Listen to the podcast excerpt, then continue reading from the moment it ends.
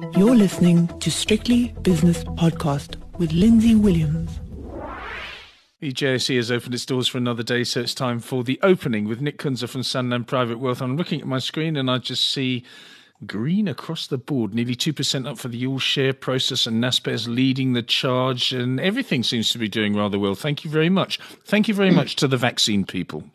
Yeah, not just that morning, Lindsay. It's, it's, uh, I guess, I mean, it's pretty simple maths, really. I mean, it's another day, more stimulus plus more stimulus plus more stimulus equals uh, equals new records. I mean, that's literally what it is. We're all, I mean, the short term implications of the, I guess, the positive news and from the vaccines, from uh, we can talk about in a minute, from what happened in the EU of the of the second longest summit since the bloc was created ended this morning. Mm. Uh, Steve Mnuchin out last night. I mean and it wasn't so long ago we were talking about getting up to a trillion dollars of stimulus in America, which would be groundbreaking. I mean, now the rhetoric coming out this morning is the Trump administration will start talks from one trillion. I mean, just to show you the extent of the money that's been thrown um, at this at, at, at the, the world economies from everywhere every single central bank. And um, I mean, the short term implications, I mean, you have to admit it, you can be as bearish as you want, are very, very positive. Mm. Uh, long term, the hangovers, our grandkids will probably have to pay for, for the rest of their lives, but uh, that's, uh, that's a long way down the line. But short term, look on your screen, you can see exactly the effect of this liquidity that's been pushed into most asset classes from from the bonds to assets to equities to to commodities just you look, the only the only downside, and we've been speaking about this, is obviously the, the currencies where you're seeing a, a dollar continuing to weaken. But overall, short term, it's a it's a massive uh, sort of jolt in the arm. It is the pol- the politicians that are initiating these stimulus programs at the moment will not be paying for it in the future. It will be someone like Joe Biden who'll have to pick up the pieces when the US dollar and the US stock mm. market falls, and, and, Donald Trump will still be tweeting. Or Kanye West, either or. Or Kanye West, or Oprah Winfrey, mm. whoever's in charge in in the future, they'll they'll have to shore up the finances in, in some other creative way. Yeah, that Kanye West story is a really strange mm. one, but we don't need to talk about that now. We can talk right, about right. that with David no, you, later on. You know, it's weird. You know, Lindsay, it's, it's exactly it's it's a and it's a conundrum I found myself in as a money manager now. Sort of, I've done this for 25 years, and it, it, it's a, such a difficult mindset now. To, I mean, more than ever, I've got spending more and more time in front of my screen because we're sitting at home but it's even harder to dissect the news flow and take a fundamental view on stocks and shares and assets and, and money that you're trying to put to work around the world is because the fundamentals almost don't apply anymore. When, and we've spoken about this. You're not getting guidance from hardly anyone the the top companies in the world have cancelled all of their guidance. There's no forward looking, so you can't really make a fundamental analysis. And you see these stock prices up and these these these spreads coming in on the bond yields, etc. And this is completely driven on market sentiment right now. It's a momentum driven market, and sentiment is positive you're seeing the positive bounces on the, the bad news and you're seeing the positive bounces on the good news. And in that sort of environment, it is momentum driven. And I think you've mentioned a few times the momentum is, is pushing to the upside. That's the point to reach resistance. And that's where we're going for now. So it's almost difficult to say, let's take a fundamental view on a particular share. Where's it going to be? Because we haven't a clue where it's going to be. But I can tell you this long term, the hangover will hit us quite hard. Mm. But for the short term, clients in the short term. You've got to be involved and you've got to just be in this market while it carries on running. Yes, well said. Let's have a look at what is going on this morning. We'll start with the, the boring stuff, the Stock Exchange News Service. We've got Vivo Energy coming out with their notice of half year results. I don't know what that is. That need not detain us. And what else have we got?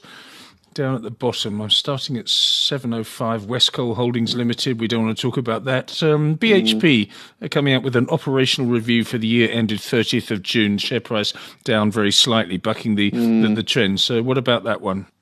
So, not too much to take away. I mean, there are literally a couple more headlines. As, as I said, it's more an operational review, but. Uh, the, the, initial takeaway from our clever guys in Cape Town, our research boys, telling us that, um, in fact, it, they were a little bit disappointed by it. Hmm. They thought it came a little bit light, but once again, difficult because they also not giving guidance too far out. It's very difficult to judge. But their first, the initial response was a little bit disappointing from them.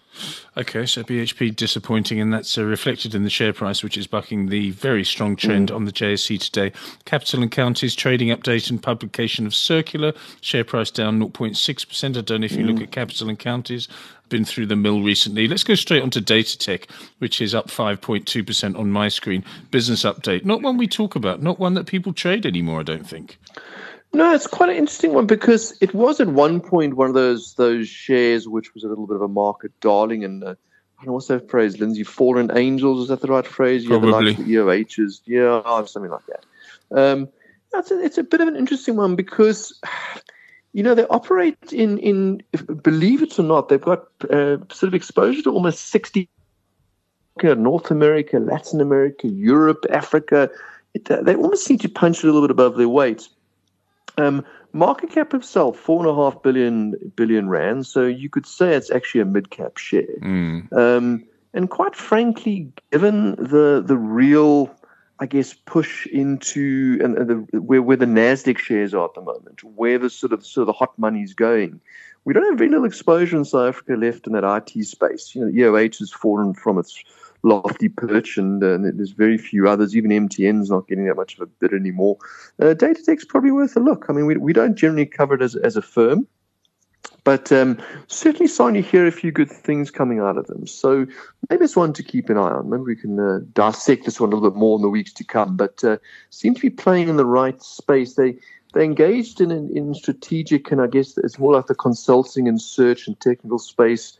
Um, and I guess with everyone working from home, if maybe they get get more, maybe if I dig a little bit deeper and find exactly what they're involved in, it might be worth one to keep an eye on. It's uh, 24 rand 53 at the moment, up 6.3% on my screen. Mm, very good. Okay, on the swap mm. markets, we've got the dollar rand at 16.56. Another good move for the rand, 0.4% better against the beleaguered US dollar. The British pound against the rand is 21.01 and the euro rand is 18.95 with the euro dollar 114.45 which is barely changed from last night. Uh, the euro, I don't know, people might say well Europe has got its act together so let's buy the euro but on the other hand people might say this is going to put a strain on your finances so let's sell the euro. So that's why the market is unchanged at the moment. Where do you stand on the euro dollar? Buy the rumor, sell the news. I think guys were buying it into it. Um, I think the it dragged on for four days. It should have been a two day summit.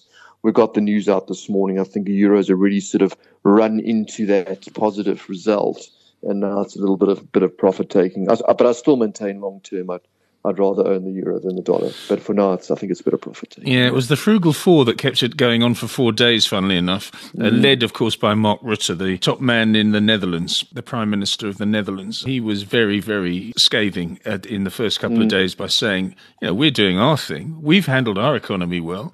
Now, just because you haven't doesn't mean to say that I have to pay for it, which is not in the mm. spirit of the European collaboration, I don't think. I thought that was the whole point. You'll work together in as mm. one block. But no, Mr. Rutte goodness me, he was really quite forceful for quite a.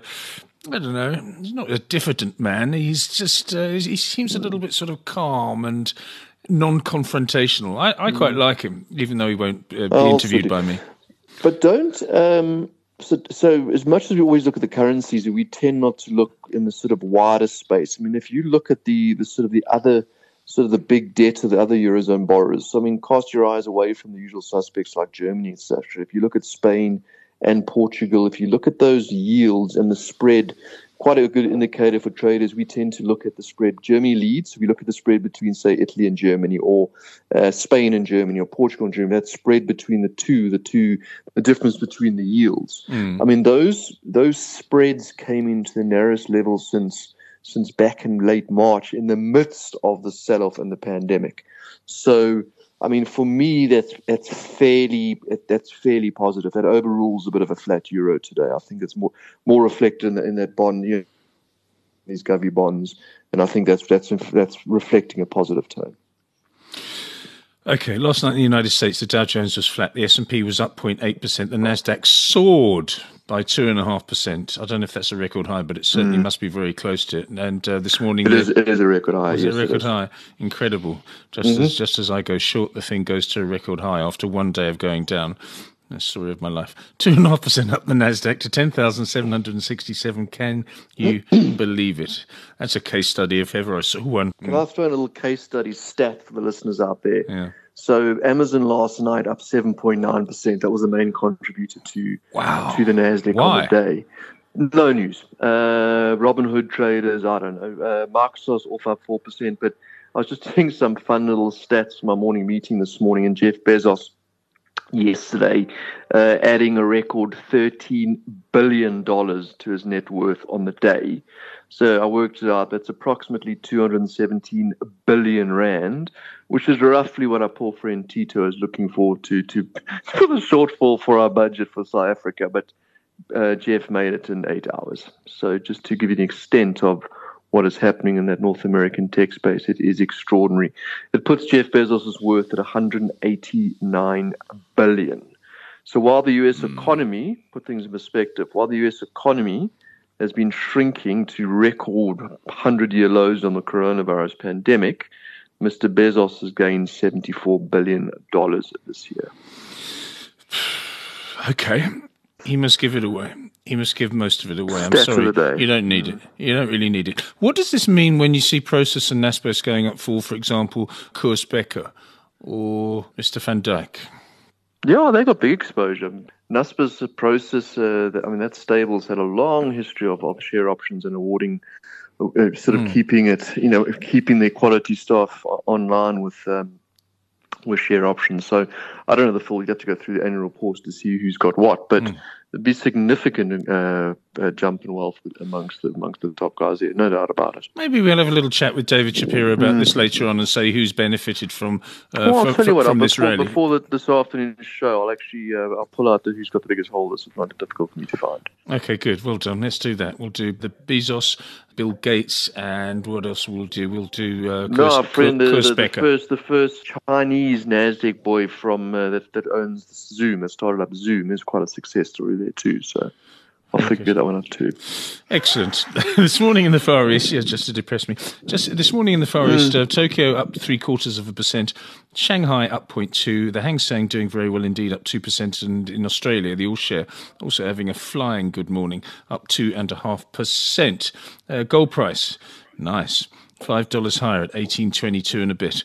The platinum price down four to eight forty eight dollars an ounce, or half a percent. And if you have a look at palladium, what is it, please, Nick? Mm. Well, well, palladium was down a percent when I did my morning meeting. It's now up a percent, so it's hmm. 2090. So it's having a real run at the moment. Excellent. Crude oil, forty-one dollars a barrel on the nose for West Texas. Brent crude, which is up uh, half a percent.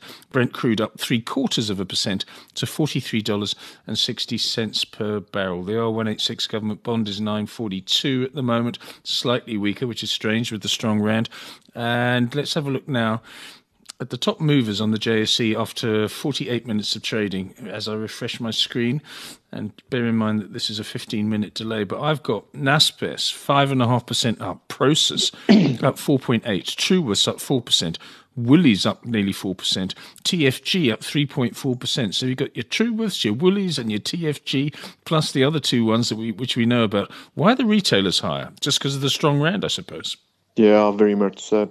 Strong rand, and, and once again, the there's a, there's a real positive sentiment flowing through the market since in the last 24 hours. There's no doubt about it. I mean, it's very, um, and I mean that honestly from every asset class. It's it's it's, it's not often you see.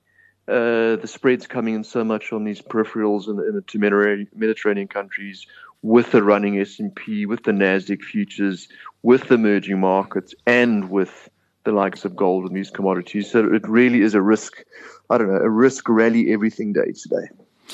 On the downside, Equites down 1.2%, Telkom down a percent, BHP Group down 0.7%, Anglo American Platinum down 0.7%, and so is RCL down 0.7% as well. But these are just little scraps because it's all about the upside today. What are we looking forward to in the diary? Because today's Tuesday. Yesterday was really relatively quiet, but I know it's got a the, the week starts to gain momentum from today. I think.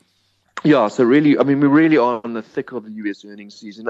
And for me, it's, I think it's quite important that given what the stocks have been doing, um, certainly in North America and in Europe for, for the last couple of weeks, Uh, now we get to see if these these lofty lofty levels of prices justify the earnings because it's I mean ultimately it boils down to your, your earnings, your PEs, which we haven't been able to get a gauge of, as I said on the intro, because there's been no guidance.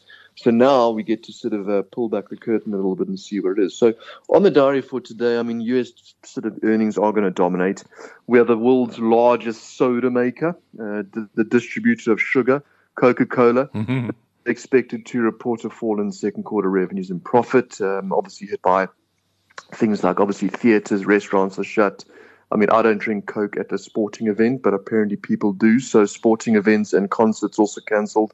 So um, we're going to look for investors' call on that. That's quite a big one, actually, uh, and a big component of the Dow Jones. We also have United Airlines. Also, obviously, we all know the story there. They're out later on about one o'clock our time, lunchtime. They were looking for a steep second quarter drop as revenue drops. And the other big one for me to watch, we actually do have exposure to those shares. So full disclosure uh, defense contractor Lockheed Martin. They're expected to report a rise in second quarter profit, uh, fueled by um, you know, much higher defense spendings from our war leader in chief, Mr. Trump. Uh, and then I guess the other big story, of course, is that recovery package. Um, I don't know if you've gone into much detail, Lindsay. That broke earlier. it broke at around about six thirty. Yes, uh, this mm. morning I, I, was watching it, and suddenly they came on, and the, the yeah. BBC presenter looked very startled because um, her script her script had suddenly changed, and her teleprompter had suddenly changed, and she oh she went all wide eyed and, and blushed a yes. little bit. But yeah, it was it's a huge story. Five. It is quite a huge. Five, story. They went so into, into the fifth day of negotiations. Amazing. Yes, correct. So, so, they teed off on Friday morning, and someone made a comment that there was no uh, no sandwiches or food scheduled because they wanted them to end quite quickly. Well, there must be some skinny leaders because now five days longer they've come out the other side. Uh, it is the second longest summit in the bloc's history. Those who like to keep track of history, mm-hmm. um, and apparently quite bitter, as you said. The debate stretched from Friday morning well into the early hours this morning. I think the story eventually broke about four o'clock this morning, South Africa time. Uh, they eventually agreed on a 750 billion euro package. Uh, Emmanuel Macron coming out calling it a historic day for Europe. Um, but it is about it's it's smaller than I think the 500 billion euros that they were looking for. That was proposed uh, uh back in Paris, I think, in May. Uh, they also signed off on their seven-year budget, which is just over a trillion. So the actual, the actual fund comes around at about 390 billion euros. So nothing to be sniffed at. No, but just not. once, but but it's, just once again, you know, all these central, it really is about the central bankers, the liquidity, these governments around the world doing whatever they want to try and do to keep this economy turning. And, and as we said, the long term effects, the hangovers are going to come, but the near term is, is these huge spike uh, in asset prices, like we're seeing even down here in South Africa. This is just liquidity driven markets. Mm. Yeah, on that on that EU uh, package, it's it's a, a, mixture of grants and loans, whereas before it was just mm. going to just going to be grants, and that's when the Frugal Four, led by the Netherlands, came in and said, "No, no, no, we're not paying for you. You can we'll, we'll approve the loans, but you have got to pay it back, obviously at preferential rates. In other words, probably zero percent. But anyway, that's what's mm. going on." Nick, thank you so much for Can your time. Just, yes, sorry, on. one second. Let me just let me just add one. We, we, keep forgetting to mention this, and I think we need to mention it more. Iron ore, is, as we've said, is the second most traded commodity in the world right now, and we tend to skip it.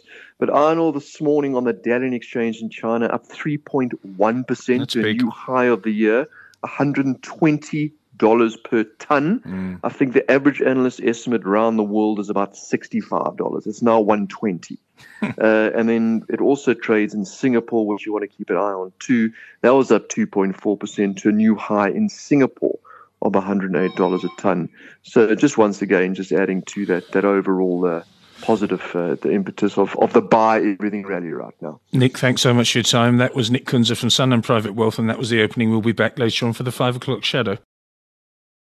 The views and opinions expressed in these podcasts are those of Lindsay Williams and various contributors and do not reflect the policy, position, or opinion of any other agency, organization, employer, or company associated with strictlybusinesspodcast.com.